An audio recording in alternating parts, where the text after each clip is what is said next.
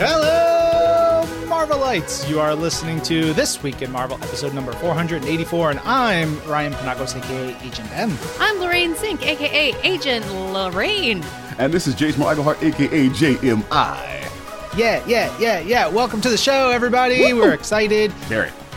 If you have not listened to us before, or if you have, you're going to hear this like we say it every time, this is the show where we tell you everything happening this week in Marvel, from games, comics, movies, TV, whatever, and a little behind the scenes for you. So when we record our shows during this interesting time in our lives, we do it over a video chat service. And every week I get to choose my name, what I want to be called. And for some reason, I guess because I like the word clams, because it just sounds so strange to me, I've decided to go with some sort of mollusk or sea creature as my name. So this morning I chose octopus as my first name.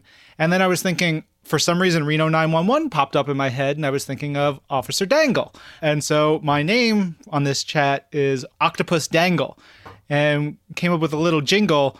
But James knocked it out of the park and created like a sitcom intro. Producer Zachary and Alexis, can you please run that jingle? It's an octopus dangle on a Tuesday morning with Agent M. His cat's walking on the desk and baby crying, but he's still in. Gotta shovel snow on a Tuesday and move into the house by the end of the night. Octopus dangle on a Tuesday morning. Ladies and gentlemen, the Octopus Dangle Show. That was so beautiful. Completely uncalled for, but amazing. Thank you very much. You know, I was inspired by his sound check. He sang a little ditty, and I was like, oh. Also, it just, you know, I've been watching WandaVision, so between WandaVision and that, I was like, yes, sitcom songs. Oh. We don't have those anymore. Speaking of Marvel Studios WandaVision, Lorraine, did you watch that episode we got? Oh my goodness! Hold on to your butts. Wait, what? So we're like a week or two ahead of everybody. I think 2 weeks ahead. A week and a half, technically, when we watch it. But I will say the episode that goes out this kind week. Of alongside. Yeah, this week. The one that goes out on February. Episode 5th. Episode 5. Oh, yeah. Stay off the internet before you watch it. Y'all. Stay off the internet. I am like incredibly serious. Okay. No, I'm like. Yes. Because yeah. I just watched episode 4, and I mean, yes, I watch it with everybody. So good. I watch it with everybody else. All that Monica Rambeau stuff. Dude, that was so good. So dope. Oh my gosh. I'm so obsessed with Monica Rambeau to begin with. Every episode, I say it again, but that's my favorite episode. Like that, It's just one of those shows where every episode ups the ante, is so much, just like it makes you even more excited about what's going to happen the following week. But to Ryan's point, do stay off the internet until you watch the episode, or get up on Friday morning and watch it immediately. That's the best advice for you, because you don't want it spoiled for you. I will say that I have had wonderful practice of that, because I didn't watch Mandalorian Season 2 for months because I kept waiting for my wife to watch it with me until last week, Tuesday. She said, you know, I'm probably not going to watch this right now, so you may want to go and watch it. I was like, I've been waiting. I've been waiting. So the next day, Wednesday, I took the whole day. I said, I'm not doing nothing. And I just watched all of it. And so, I can stay off the internet. So people, stay off. If these two stay off the internet, stay off the internet, because you can do that. Because I proved it. I didn't know anything that was happening. I don't know how. My friend's like, how'd you do that? I was like, because I'm a hermit, I guess. We don't want you to get spoiled because it's so good. How do they keep doing it? It is such a fantastic show. It really is. I can't spoil anything. I'm just gonna say no. Well, I will say from someone who's watching it like on, you know, on call with the rest of the fans, you know, from 1 to 4. What I really enjoyed was that 1, 2, and 3. I have a text thread, and my friends were like, I'm liking it, but I don't know what's going on. And they're not big comic book fans. They're the MCU fans. There's a difference. Don't get me wrong. The MCU fans are wonderful. We love you. Thank you. But for those who've been reading comic books since like they were like, you know, babies, to like watch this and like see similarities and things they've seen in stories, I was like, guys, just give it a moment, because I'm seeing things that I know are going to get picked up in a minute. And so I would like that. I'm like, look for this symbol, look for this symbol, look for this. When you see that, you know, that's a wonderful foreshadowing moment of something's going to happen. So when we got to episode 4, I love the callbacks to actors as a working actor, when you get called for a gig, you're like, that's it. I'm never going to work again in that show. And for people to keep getting called back and come, you know, being brought back in their characters to forward that life is just brilliant. I'm loving it. It's the story is great. And, you know, the directing and the writing is just fantastic. I'm loving it. Yeah, and if anybody needs to catch up, there's a wonderful mid-season trailer that was released this week. You can catch that on Marvel.com and our YouTube and social channels. It does tease a little bit about what's going on. If you're waiting for the whole show to get released at once, God bless you. You know, seriously, it's a tough road to hoe if you don't want to get spoiled. You just avoid the internet on Fridays and Saturdays, I guess. Yeah. Yeah. But also, you know, if you haven't already, you can check out those Marvel must-haves. They have a bunch of merch coming out every week, sort of inspired by the episode. And obviously, since this past episode, episode 4, had so much delicious, delightful Monica Rambeau, there is some great Monica Rambeau gear, some cool sword stuff. There's a necklace, t-shirts, long sleeve shirts, mugs. You can check them all out at marvel.com/must-haves. But there's that sword sweatshirt. It's like all white with like black trim and like a little sword situation, a little symbol in the middle. And get it now. I want it for my Monica Rambeau cosplay that I can't do. All that merch is so good that I want it all. Man, I know. So, and the little sword necklace. The necklace. That's the thing. The necklace is the one. It's terrific. I want to stay on the Disney Plus train for a second because we got some really friggin' awesome news that dropped this week that Ryan Coogler's Proximity Media has set an exclusive television deal with the Walt Disney Company. And part of that means a new series based in the kingdom of Wakanda is in the works for Disney Plus. God. How hyped are you guys? Listen, okay, first of all, to get that news in February, it is kind of fun. This is Black History Month, and now we're going to have a Disney Plus show about the kingdom of Wakanda. I don't think people understand how Black folks get about Wakanda. So don't get me wrong. People don't understand how white folk, about comic book fans, get about Wakanda. But Black folks get about Wakanda, they act like, you know, it like they could, like if they get on the plane, they could find Wakanda and Barack Obama and Michelle will just be sitting there, you know, chilling. So the fact that we have a Disney Plus show, it is going to... If you think brothers and sisters were dressing brightly and wild before, man, anything that's going to be on that show, it's going to be on the streets, especially in New York. It's going to be fun. There's this choice quote from Ryan Coogler in the press release for it where Ryan says, "We are especially excited that we will be taking our first leap with Kevin Feige, Luis Desposito, Victoria Alonso, and their partners at Marvel Studios, where we will be working closely with them on select MCU shows for Disney Plus. We're already in the mix on some projects that we can't wait to share." Right? Oh. Yeah. You excited, Kat? It's going to be good. Now you're getting all shy. All right. You got to go get your diaper changed. There's a lot going on. I feel the same way, you know? A lot. So it's relatable. Oh man. Oh, boy. Fans, if you hear that, that is that. There's nothing. We all know Agent M. He is a tough son of a gun. The man's busy. He works all the time. But I tell you one thing, he will drop the world if his daughter says, "Dad, that's a boy. That wedding's gonna be expensive." God, I hope Marvel spends money. Good Lord. She's 16 months old. Give me some time. That college education is gonna be. Whew, boy, we gonna have 14 podcasts for you to pay for that. Don't worry, you've got like at least 17 years before you have to pay for college. That is very true. All right, I gotta let me focus back on the here and now, please. We're gonna stay on the Disney Plus train because there's a trailer released for Marvel's Behind the Mask, and it is a damn good trailer. Yeah. Marvel's Behind the Mask is going to explore this power of identity from some of the world's most iconic superheroes. And it's really interesting because that power of identity is really tied to civil rights and how that's been expressed through comics over the decades. So I'm really excited to see how that's explored. And there's going to be some incredible folks who are featured in the doc, like Joe Quesada, Neil Kirby, the son of Jack Kirby, Larry Hama, Christopher Priest, Kelly Sue DeConnick, Daryl DMC McDaniels, Brian Michael Bendis. There's just a ton of great folks from the comics world and from the culture world that are going to be featured.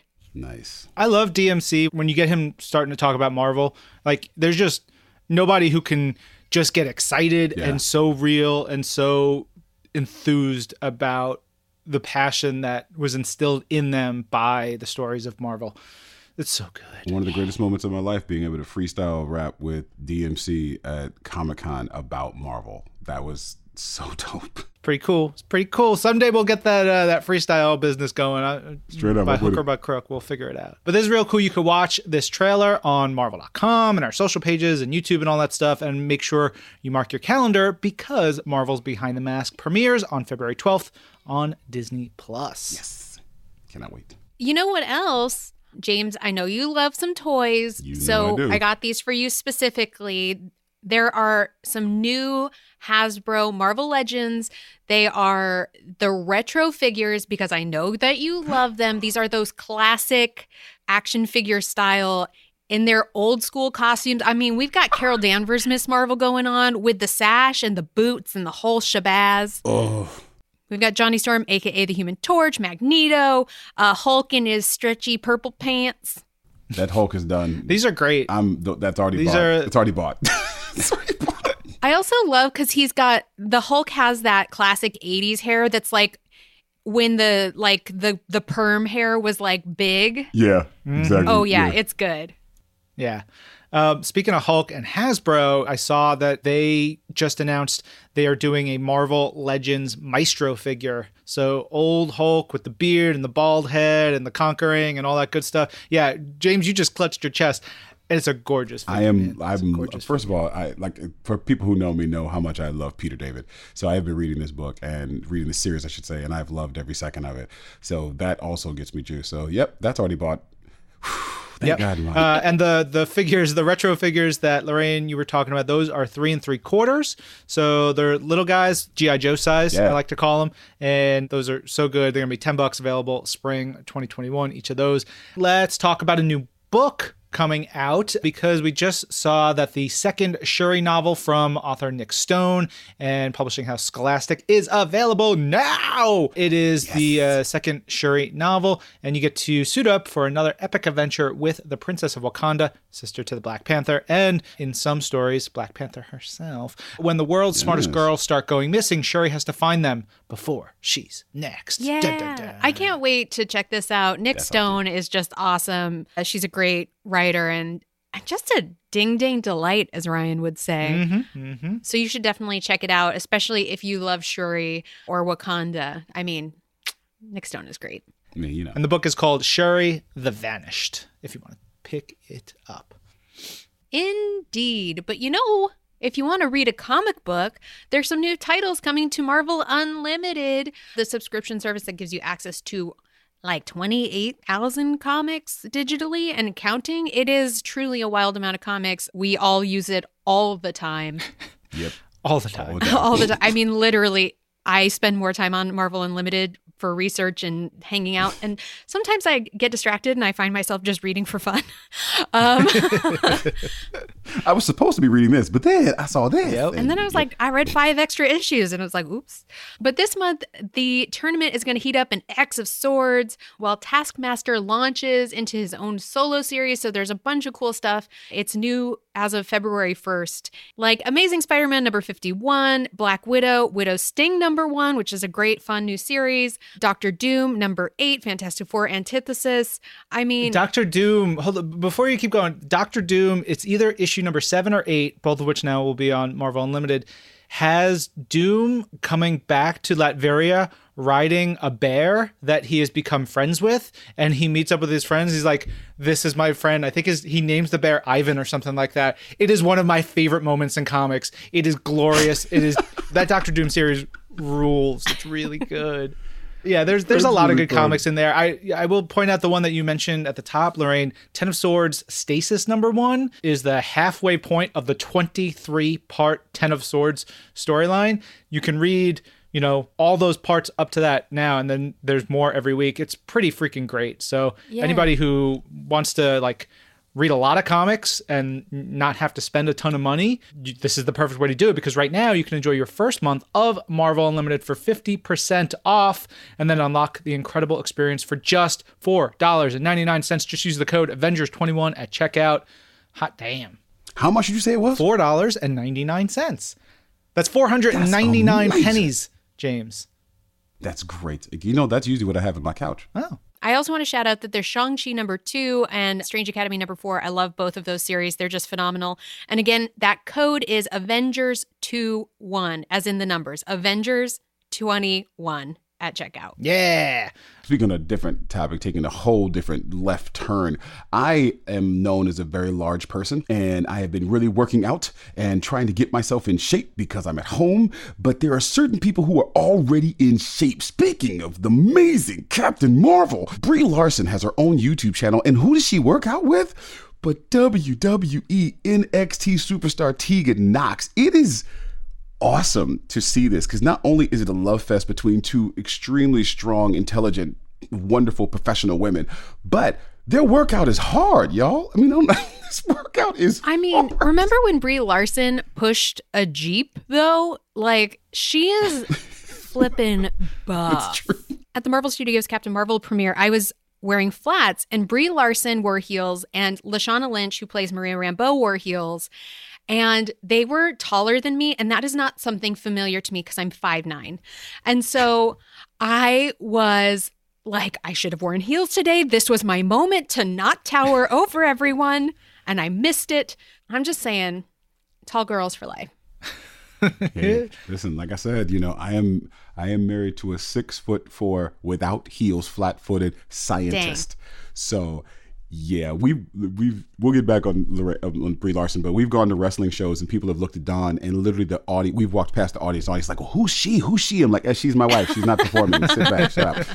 Literally, they thought she was about to jump in the ring and jump somebody. But this video, fans, you have to see it. Not only is it just there's an appreciation as an artist to watch two artists appreciate each other, but it's also just really cool to see two strong, intelligent women not only talk to each other in an amazing positive light and also give their stories because of what they've both gone through. There is something that Brie said that touched me so much as a performer.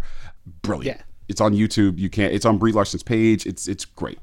That's rad. Speaking of wrestlers, we have a really fun interview this week that, James, you and I got to do with Mr. Yes. Johnny Wrestling, aka Johnny Gargano from NXT, WWE. That was a hoot. I always enjoy when we get to do wrestlers and talk to them because you just get all loopy and wonderful and giggly and excited. Oh, you boys. I can't help myself. Yeah, Johnny was terrific to talk to. We got to discuss something called ring gear, which I have been told to make sure we explicitly describe ring gear. I thought ring gear was very clear. Nope. No, you're right. Ring gear is something right. You that Santa has, and they guide him on his sleigh. Lorraine, I'm sorry. This Rudolph has been your last episode of This Week in Marvel. I'll have someone escort you out of your home. Okay, out of my home? Where are they going to take me? Just into the snow. Let me tell you, there is snow. Leave right now. Yeah. So ring gear is the clothing, the accoutrement, the accessories that a wrestler wears to the wrestling ring. It's, sometimes it's a jacket, a vest, glasses, a hat, boots, the elbow pads, knee pads. It's everything that they wear into going to the ring, as well as what they wear while they are wrestling. Does that sound about right, James? Yeah. So that is exactly right. Yeah. It's basically the outfit. It's the whole accoutrement of everything that helps personify the persona that the wrestler is trying to portray. And a lot of the wrestlers, including Johnny Gargano, have made tributes to their favorite Marvel characters, and Johnny Gargano is no exception. He's done some amazing, cool things, from his tights to his elbow pads, to his knee pads, to his boots, to whatever vest he's going to wear. His ring gear is always fire. His ring gear is always cool. Yeah, we're going to get into that. We're also going to talk about Johnny's career, his love for Marvel. We talk about the 90s Spider-Man animated series, his collection of action figures, all that and more. I think it's a fun one, even if you are not a wrestling fan, but if you are, you're going to get extra special enjoyment out of this one. So let's hear from Mr. Johnny Gargano right now. James, I know I had to drag you kicking and screaming to do our interview now this week because we are joined by WWE NXT superstar Johnny Gargano. Johnny, how you doing? I'm great, man. How are you? It's been a while, so I'm glad to finally talk to you again. I know. Yeah, we'll like send texts or whatever every once in a while. You were really great giving me super secret Disney advice. I remember a long time ago because you and your wife, Candace, you know all the things about the Walt Disney World, which is great. Yes. She started off knowing more than me. But then once I got into it, like all the research I do now is just, you know, I consider myself somewhat of a Disney World expert, like just a tiny one.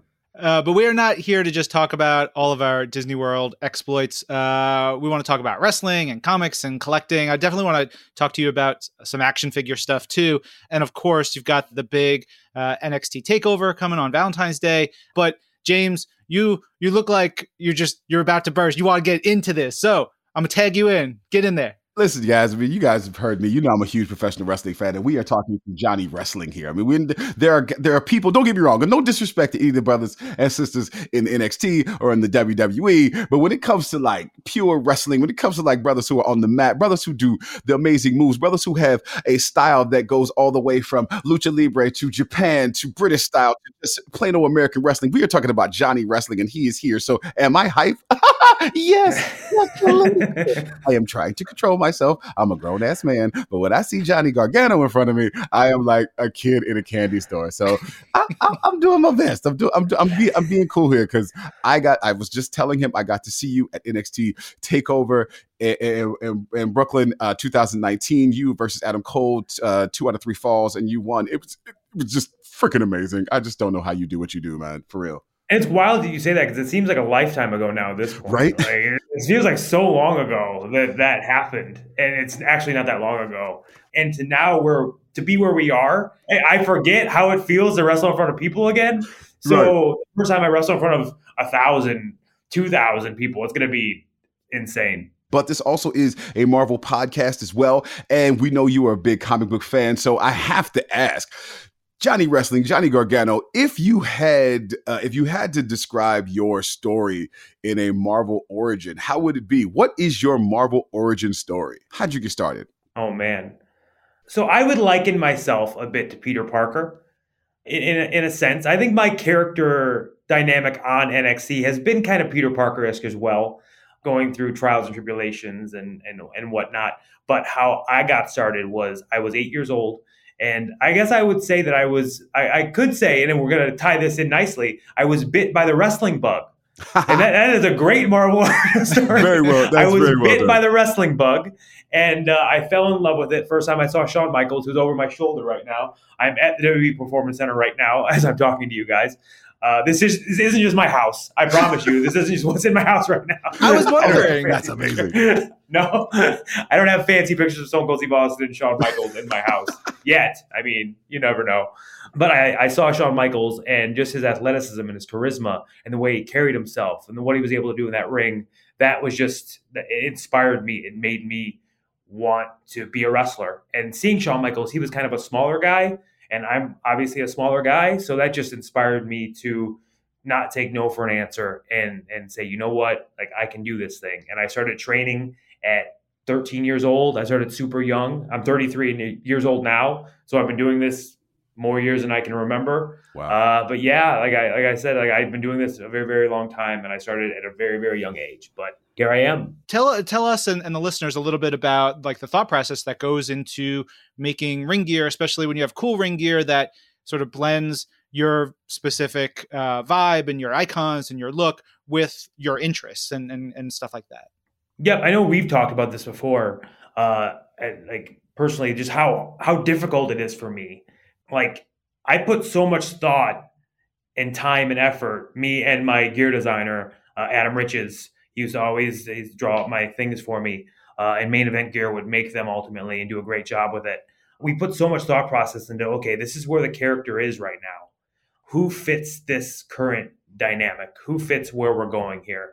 And for me, like the TakeOver New York Iron Man inspired gear was always, if de facto, the end game for me. Like that was always the one I knew I wanted to do eventually. I was always just saving it for a special occasion, and TakeOver New York was that special occasion for me, because like it also had little vibes of like, okay, Shawn Michaels was my favorite of all time. He's the reason I got into wrestling.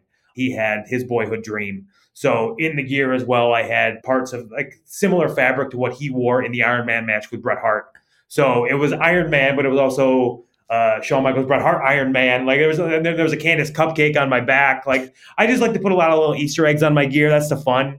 I always enjoy that when I was younger, like watching guys like Rey Mysterio, obviously Shawn, like guys like that who just used to have this amazing gear that just looked so cool. And I think a lot of people put a lot of thought into those things, especially I think it's fun for fans.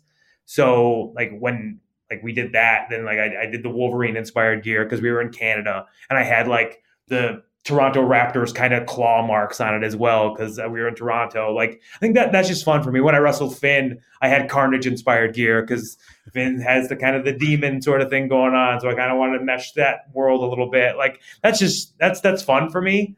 I will say it became so difficult and so taxing on me to just stick to one kind of brand and one kind of thing where I'm like, oh my God, like what am I going to be this time? People are like, I put so much pressure on myself because people are always like, what's he going to be this time? What's he going to be this time? I was like, look, I got to just do this on special occasions now. I can't do it every single takeover because it just gets too much.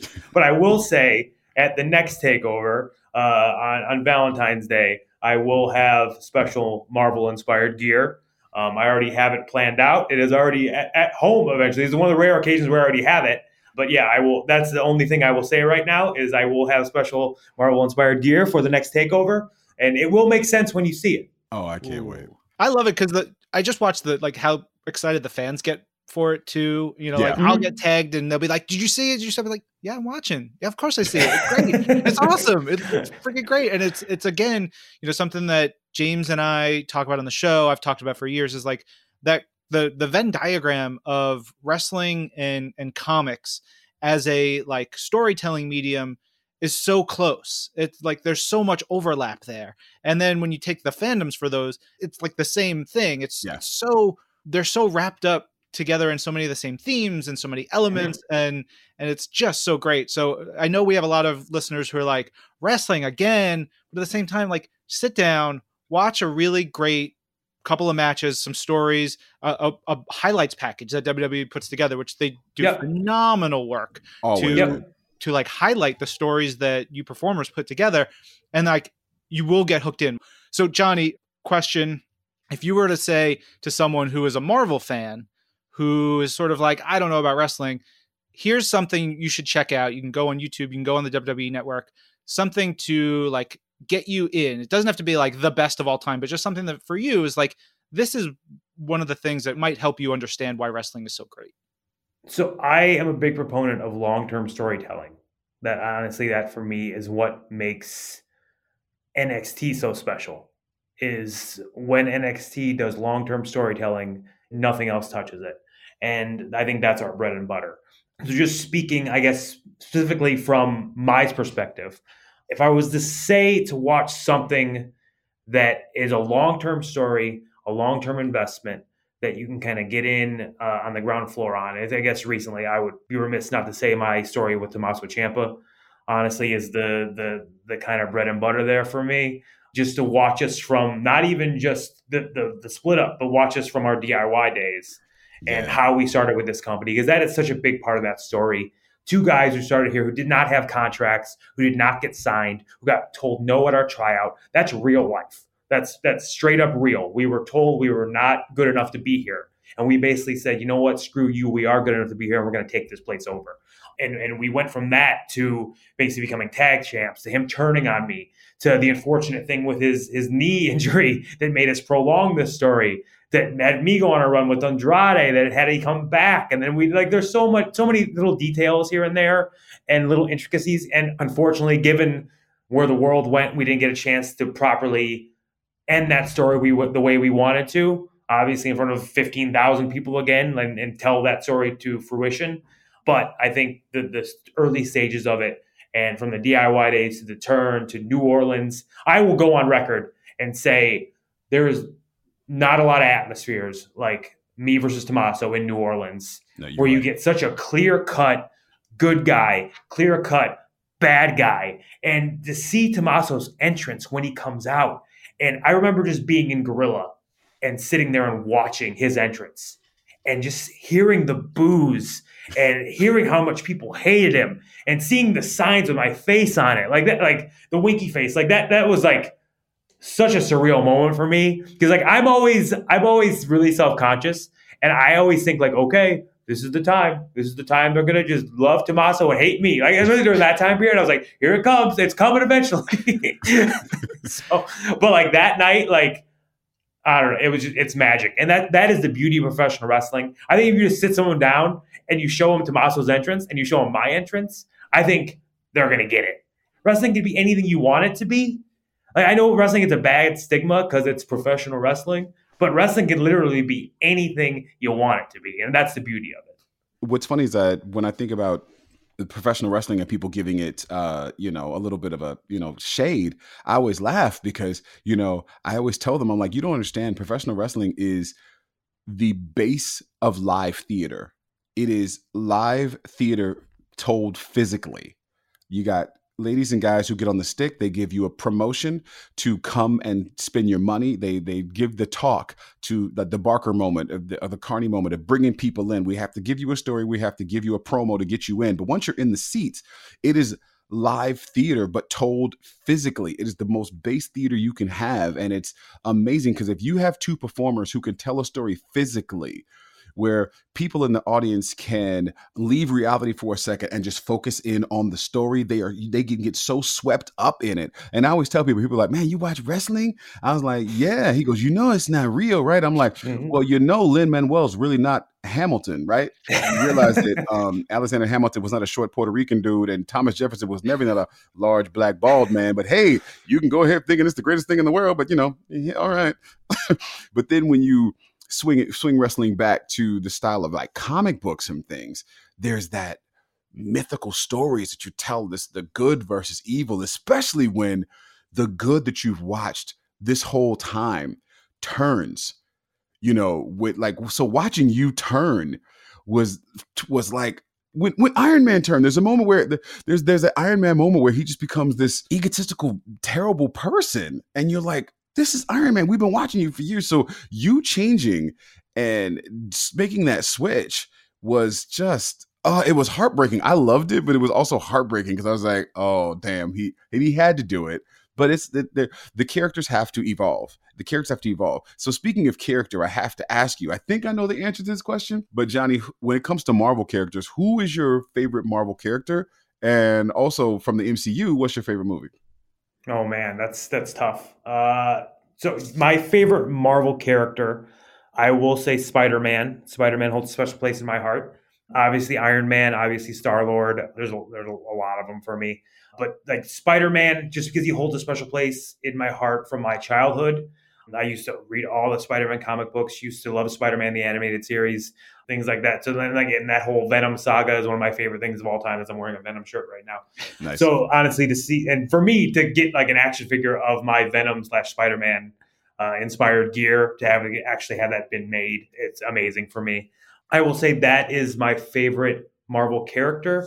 Favorite MCU movie, I might have to go with Endgame, I guess, just because it's so like, it was such an event. I think that's the best word to say about it, is it felt like I was going to see, between Infinity War and Endgame, it felt like, because I went to the midnight showings, like I love, and I miss this so much, I miss going to the theater for like a big release.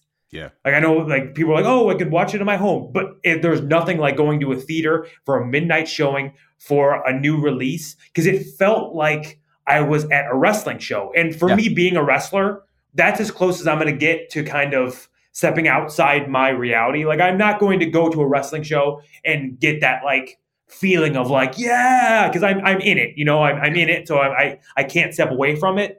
But to go to like Endgame or Infinity War and for those moments to happen on screen, and when Captain America caught the hammer, like, I mean, like, and the crowd just like lost it. Like everyone freaking went nuts. Like, it's like that. Or when people would come out of the tunnel, like the portals, like when they'd come out, like each person would appear. It'd be like, yeah, people would like jump up and cheer and high five. And like, that is the cool thing for me. So like that holds a special place in my heart.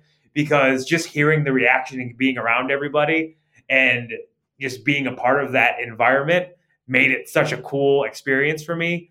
I saw it multiple times because I wanted to experience it again and again and again. And for me, like, I felt like I was one of those fans that like went to a lot of showings because I was a guy in the front row, like kind of miming things and waiting for reactions. Because I was like, okay, let's hear what the reaction gets this time. There it was, yeah. That's the fun for me. But yeah, I'll have to go Endgame, I think. Johnny, you mentioned the Spider-Man animated series. I think the last time when you were at the Marvel offices, you were working on your collection of the toys for the animated series. Have you completed the collection?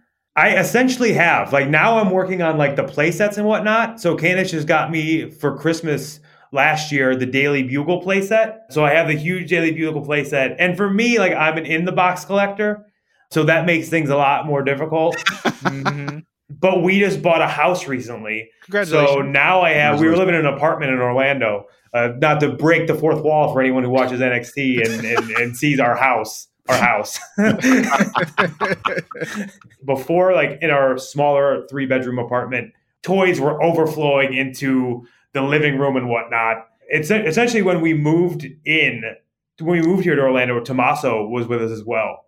So it was like me, Tommaso, and Candace. Me and Candace just got married. And we moved to Orlando with Tommaso. So basically that was kind of a sitcom right off the rip of all three of us living together. And as soon as Tommaso moved out, you'd think the dad left because all the toys came out from like our spare room and it was in like the living room and whatnot.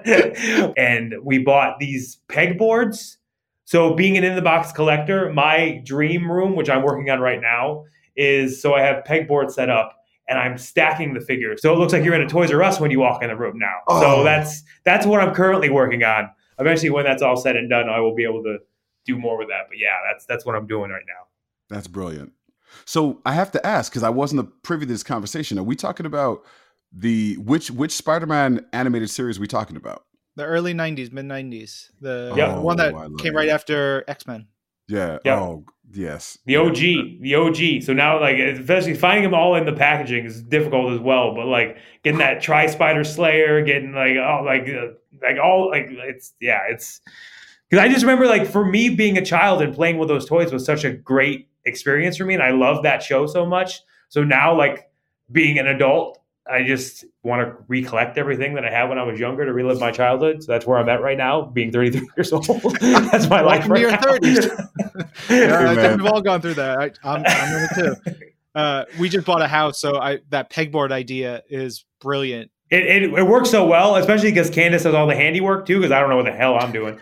I'm so glad you said that. My wife does all. We go to IKEA and she, I'll lift it because I'm the strong one.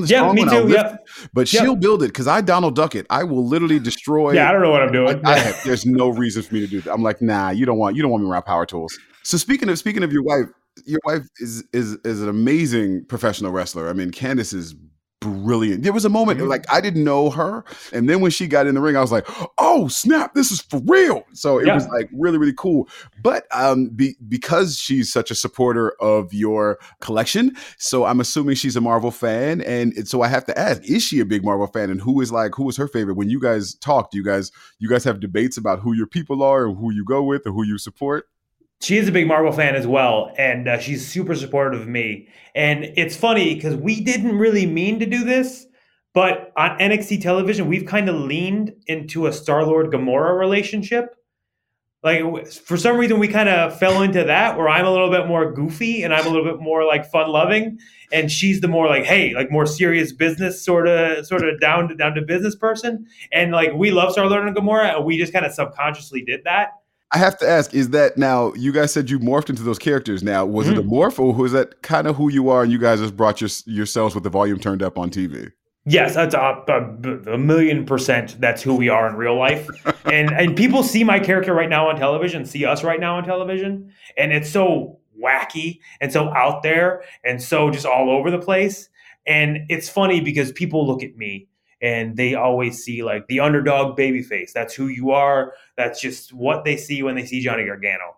And it's funny because what you see on television right now is so much just the real life Johnny Gargano that it's almost kind of scary, especially the things I do. It's almost kind of scary that you're just seeing the real life me now. But yes, like that is 100% just our real life home dynamic is I am never serious. I'm always pretty goofy. And Candace is always a straight to business one. And those are always the best characters, though, is when you're able to take that real life persona and that real life relationship and kind of bring it on screen. You talked about Shawn Michaels earlier on, and Shawn, one of the greatest of all time. How awesome is that for you to have a mind like Shawn Michaels to probably tap into at any point? Are there other, like on top of Shawn, are there other wrestlers that you were a fan of as you were growing up and becoming getting into wrestling that you're able to like pick their brains about this kind of stuff? Yeah. I mean, I think like having Shawn and Triple H there all the time is basically just a dream come true. I basically say that it's like having the best wrestler in the world in your back pocket on Rolodex. So it's like, I got a question about something. Let me just ask the best wrestler that's ever done it. Like that's the kind of thing that's like pretty wild for me is that I have that sort of mind to go to. And like, we're very, very lucky here that we have so many great minds all over the place. Sean's also a big Marvel fan as well. We talk about the MCU all the time. That's the wildest thing, though, about like my life, I guess, because like I literally used to dress like Shawn Michaels when I was a child for Halloween. I used to dance around my house. I saw that. I watched your documentary. I saw that picture. Yeah, and again, like I say this all the time, but how weird is it that I was dressed like Shawn Michaels going out for Halloween? You have to think if you don't know what wrestling is. You have no idea what wrestling is, and you see this little 8-year-old kid walking around wearing what I was wearing. You think, oh my God, these parents let this little kid go out dressed like a male stripper. Like, that's what you're thinking, right? Like, male stripper for Halloween, little 8-year-old male stripper. What are these parents doing? But it's wild now to be able to just kind of be, I don't say friends with the guy. And like, he was such an inspiration to me that now I'm just kind of I give him cookies for his birthday and things like that. Like, what are we doing here? Listen, man, I totally understand. There's a musical called The Wiz. And it's the black version of The Wizard of Oz. And the guy who plays the lion is a guy named Ted Ross. And he won Tony for Best Featured Actor in the 70s. And I dressed like a lion several times and sang at church his song. Now, I'm singing a Broadway musical theater in the church. And then going to school dressed like a lion, looking absolutely insane. And then years later, I get to play the lion in New York, and the people that knew him came to me and they were like, you remind me so much of Ted, because he had passed away, but I met all his friends. And then I ended up winning the same Tony he won. So there I am sitting back going, I'm with the people that he worked with. I'm with all these people from the original Wiz, and they're like, you just have his spirit. And I'm just like, this is so weird. Like, if you didn't know, yeah, you just think the parents like, oh, this kid's going to the zoo. How nice! When you finally get back, you're like, no, I've been gunning for this my whole life, so I completely understand. And recently, like I have these Nikes that I wear. They're Nike Metcons, and Sean saw that I was wearing them, and he was like, "Those shoes are really cool. Like, what are those?" And I told him, and I was like, "Oh, they're Nike Metcons. Like Candace got them for me because she dresses me, obviously." And he's like, "Oh, cool." Then he would ask me almost every single time he saw me where my shoes were, and I would tell him. And one day I was just like, I'm gonna send him a link to where I found them online. I was like, "Here they are." So hey, Sean, like text him, like, here's the shoes I got. He didn't reply. Next time I saw him at TV, he comes running up to me. He's like, Johnny, look. And points down to his feet. And he's wearing the same exact shoes I am. And I'm like, you know what? I dressed like you when I was a child, and now you're dressing like me as an adult. I think this is a cool life I'm living. Everything comes full circle. Yeah. Is there a moment where you kind of are, it's usual because you grew up looking at Shawn and Triple H and going, oh my God, these guys are like the heroes. Does it ever get normal when you go, oh snap, I could just text Shawn and say, hey, listen, let's talk about this. Does it ever get normal? Or do you still have that moment of like, oh my God, I am like, it's cool, but you're like, I am talking to Shawn Michaels. No, I am. Whenever I give advice to people, like whenever anyone asks me like, how do I become a wrestler? How do I, I'm a fan right now. How do I, get into wrestling business or anything like that? One of the biggest pieces of advice I give them is never lose that fan side of you. Never lose that side of you that just makes you realize, man, this is really freaking cool. So I think the minute that I kind of lose that, the minute I lose that childlike wonder for what I'm doing is when I shouldn't be doing it anymore. Because that's when you really kind of can view things as like, you know what, like it'd be really cool if I did this. If I was a fan and I saw this, then it'd be really cool if this happened. If I was a fan watching, I'd want to see this. I feel like when you lose that, you're kind of just doing it as a job. And when you're just doing it as a job, you shouldn't be doing it anymore because it's not fun. And what we do is very, very fun.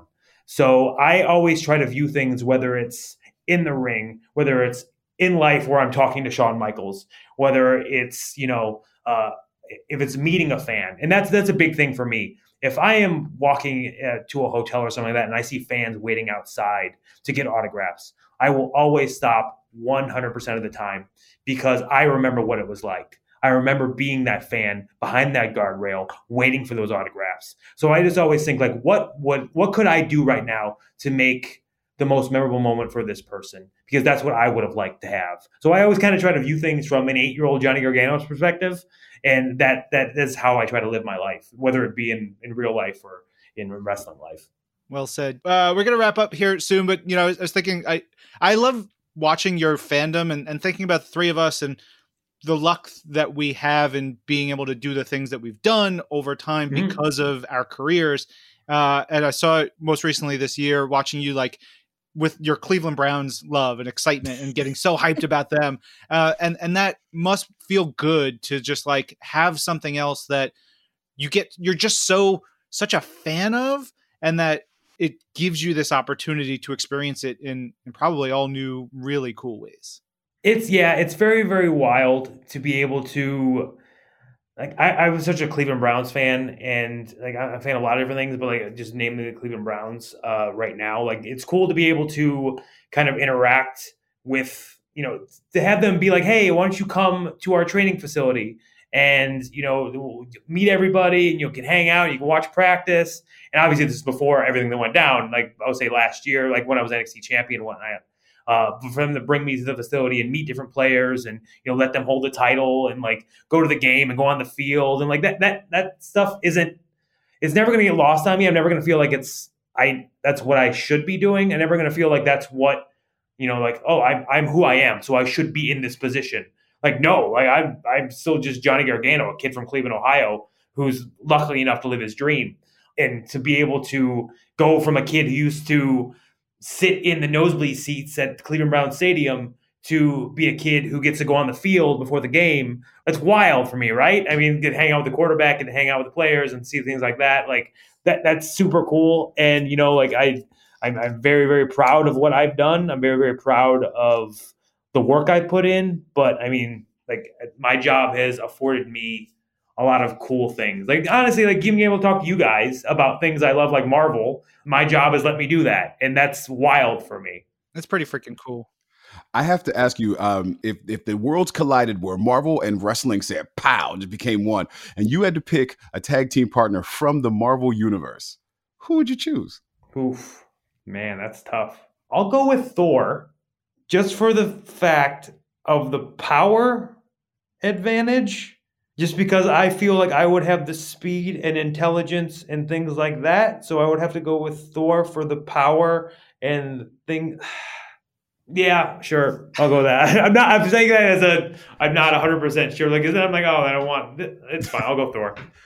You say Thor is your tag team partner. And I immediately start thinking, I was like, oh, he's got a Heart Foundation vibe. You got a guy who's a technical wrestler with speed. Yeah, that's what I'm trying. I'm trying to mix match. Like, okay, I need I kind of have this going for me, so I need something to compliment me. I'm not thinking like purely like what looks good together. I'm just thinking purely like fighting stats and styles and things like that. So yeah, I'll go with that.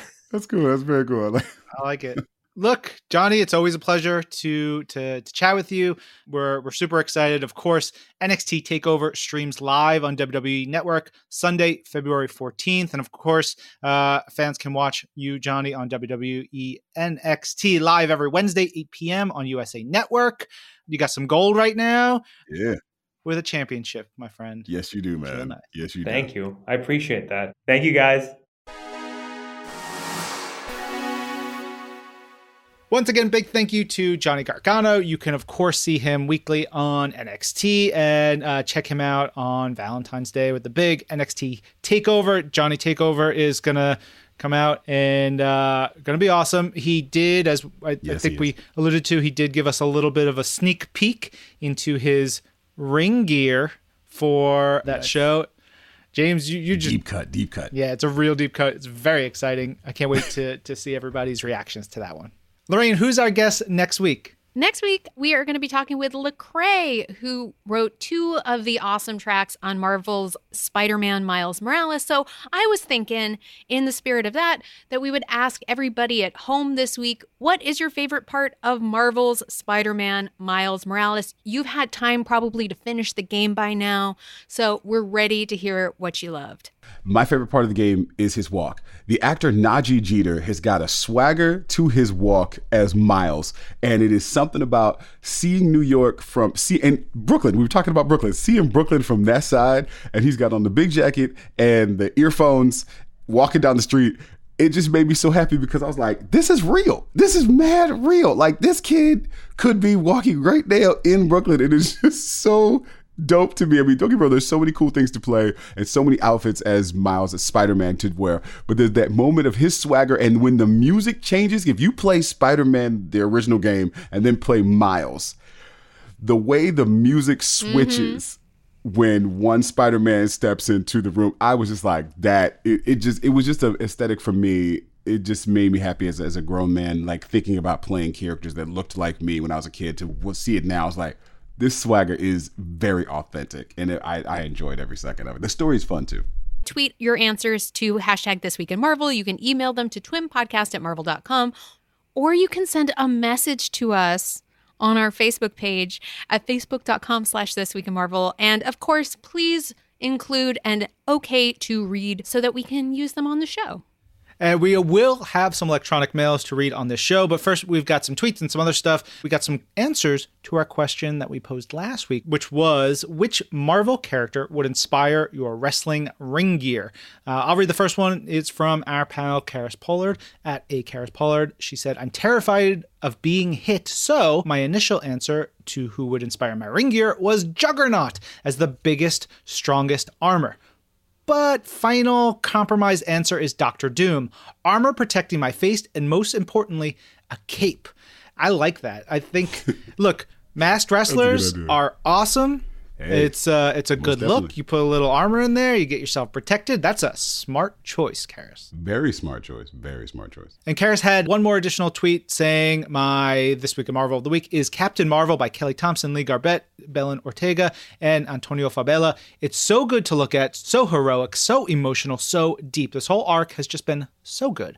I want more Bridget, more Ove too, just more of this. Plus, the glow-ups at the end, sensational. Just to clarify, this is talking about the current Captain Marvel series, which is in an alternate universe in which Captain Marvel goes 30 years into the future in this alternate reality where Namor's son, Ove, is just the big bad. Bridget is the daughter of Thor, and she's freaking awesome. She's got arms like tree trunks.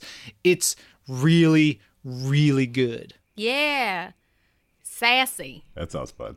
Mm-hmm. Next up, we have one from Devin Cohen at DevMonsta1, who, similar to Kara, said, I would use Juggernaut as my inspiration for my ring gear. It's intimidating and unstoppable. And if I want to be fancy, I'll go with the Colossus Juggernaut. Shiny. Mm. Yeah. Nice. Hey, you know what that reminds me of? James, you'll get this one. Anybody out there, Google Big Van Vader. Big Van Vader, and then Mask. And that is an 80s and 90s wrestler. Big Van Vader was just big dude. Yeah. But he, in the 80s, he would come out with this wild mask that was Whoa, he looks like Death's Head. He'd hit the button, smoke would come out of it. He legit, and then he would take off that big mask and have another mask on. Big Van Vader was literally a real-life Juggernaut. Yeah. In the ring. That was his kind of persona. And if anybody knows Sting, in his heyday, he ran through Sting the way Juggernaut runs through everything. Heroes. It was devastating for young fans to watch their hero be demolished like that.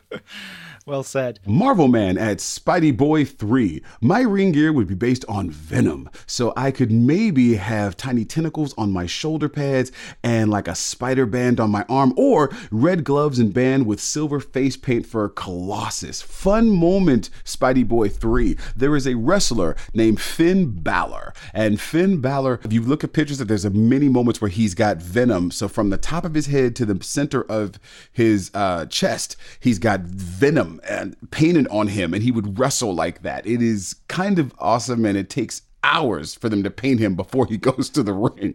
So check that out, because it's definitely in the same vein you're talking. Mm-hmm. We've got one in here from our pal Simon Williams at Simon Sebs. Simon says, if I were a wrestler, I'd pattern my ring gear after Black Panther. Then I'd form a faction with Keith Lee, King Ricochet, and Bianca Belair. We'd pattern our ring gear after the Fantastic Four.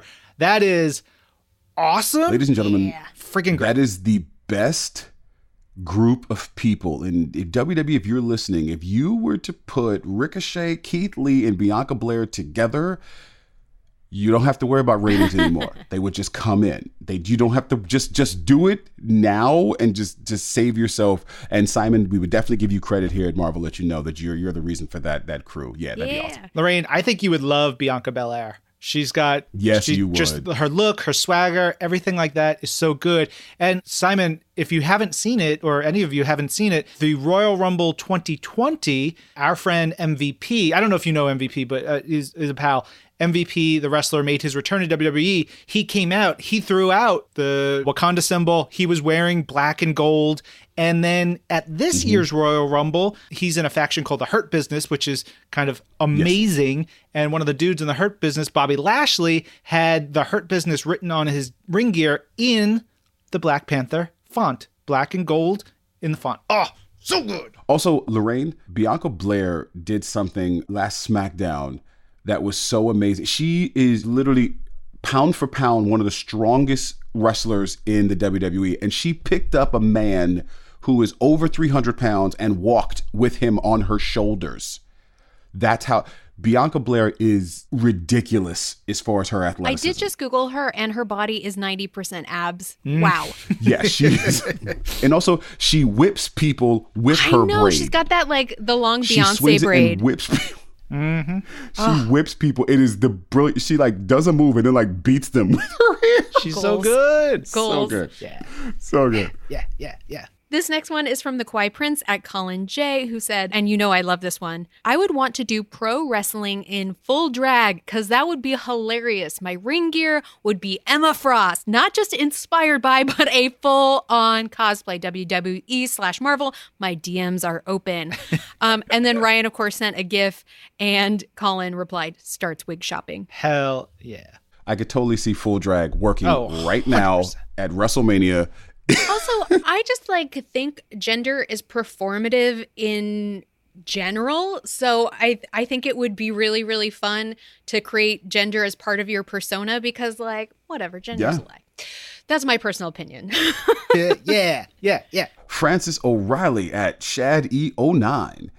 Who would be my ring inspiration? It would have to be Matthew Murdock, aka Daredevil. Being partially sighted myself, I can't help but take the inspiration from his brave approach to life, and he doesn't let anything stand in his way of being a hero. Hey, Fran, I totally think that is amazing.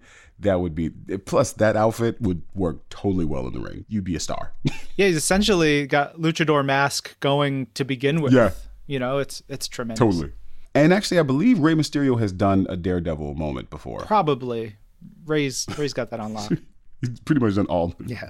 We got an email in here from Bennett Stade about ring gear, and Bennett says, I have to say that I'm surprised nobody has chosen the Hulk yet. I mean, his literal power is strength, so I would definitely want Hulk-inspired ring gear, which I like that too, because you could just like throw on some green and some purple stretchy pants, and you're good to go. Yeah, break out the body paint. You're done. Just paint it. Mm-hmm. Work it out. Next up, Coda Crows at VenomBoy44 says, Ryan, after hearing you call Strife the My Chemical Romance of Marvel, I'm curious, what are some other bands that you think line up with Marvel characters? I love MCR and still have a ticket to see them if concerts ever happen again. Oh, man. That's a hard question. I love this question so much, though. It's something like... Wow. I want to, like, I would go down like the encyclopedia of Marvel and try to figure out. Immigrant Song, to me, I think why people connected with it so much in Marvel Studios Thor Ragnarok is because it was such a perfect capturing of Walt Simonson's Thor run in a way. And a lot of that kind of classic, iconic Thor aesthetic in musical form. Yeah. There's a band called Fear Factory that is this like really technical metal band. They have an album called Demanufacture, which is from like 1994 or something, that is still one of my favorite records of all time. And they're so technical. They remind me of like Terminator vibes. I would say Fear Factory would go with Ultron. Just this like really terrifying, dark metal, very like precise riffs and drum beats. And it's just like, you hear that and you're just like, oh no, the evil robot is coming, run. There is a smoothness to two particular performers, one rapper, one R&B star. When I think of Killmonger, I think of Tupac, and then I think of D'Angelo. So it's like you have Killmonger when he first steps up, and it's just the smoothness of D'Angelo, you know, like Brown Sugar being played. And then when he rips off his shirt, all of a sudden just Tupac music starts. It's just like, for some reason, when I see that character, I'm like, yeah, as long as his shirt's on, he's a smooth brother. Take that shirt off, and it's like it's down to work. So that's what I think. That's cool. I love that. Honestly, I think we could do a whole episode with this. Oh, for sure. We can go down the deep rabbit hole with that. So thank you for that one, Coda. That's a great suggestion for us. We got an email in here from Seth Thurman. Seth says, I am a 12-year-old named Seth Thurman from Glasgow, Scotland, and I just want to say thanks for keeping me entertained during lockdown and getting me into comics. My favorite character is Loki or Iron Man, and I also love to travel. Seth, thank you so much. Yeah. I love emails that like that. Awesome, I've only been to Scotland once. I only got to go to Edinburgh for like 2 days, and immediately I was like, oh, I want to live here.